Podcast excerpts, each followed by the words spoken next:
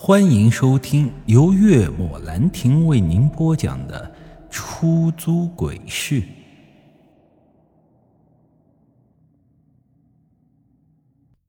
目前，我唯一能够想到的，只有凡是开过这辆车的人都不会有好下场。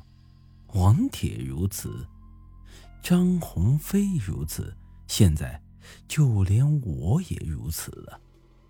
一阵恐惧在我心里升腾，如同藤蔓一样迅速的蔓延开来。但这样也不是办法，我总不可能一直在这里站着。摸了摸胸口的符，我似乎是有了些许的底气，便是壮着胆子坐上了车。我特意将车里的后视镜往旁边掰了一些，好让自己看不到后座，或许这能让我安心不少。于是我便发动车子，向着最近的寺庙赶去。印象中，离这里最近的寺庙是观音庙，在这十公里外的观音山上。我以前去过一次，依稀。有些印象，便是顺着记忆中的线路，向着观音山驶去了。诡异的是，当我来到观音山脚下，四周却突然间升起了一阵子的浓雾。这些雾快速的蔓延，向着四面八方飘去，很快便遮挡住了我的视线。这般诡异的场景，使得我再也无法淡定，根本就看不清楚前方的路，所以我也不知道要往哪个方向走。小时候听到有老辈人说，如果在山边遇到突然升起的大雾，一定要赶快走出去，否则会遇到一些恐怖的东西。可遗憾的是，老辈人也没跟我说过到底该往哪个方向走。于是咬了咬牙，一脚油门就朝着正前方冲去。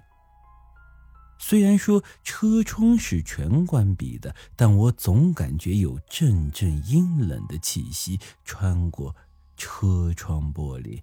透进了这车里面，冷得我打了几个寒颤。大概五分钟左右后，我突然感觉到前方的视线变得开阔了起来，这浓雾似乎散去了不少。可一看前方的路标，我当即心中一突，浑身如坠冰窟。此刻。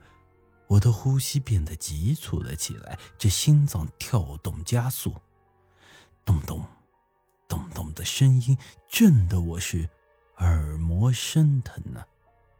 我又回到了原地。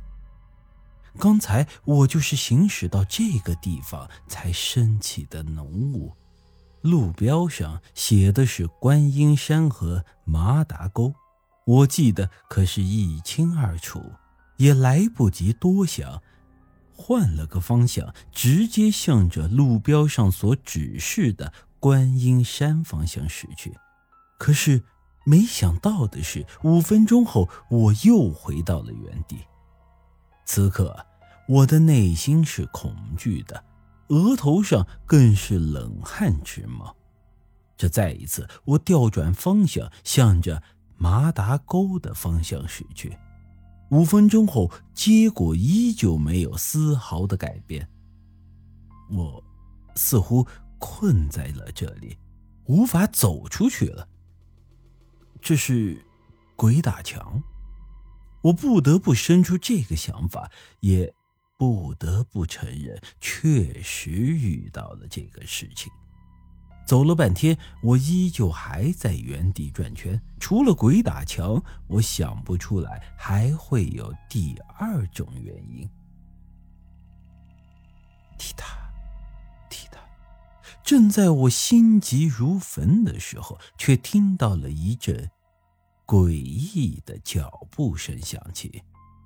它诡异的原因是因为这个声音十分的清晰。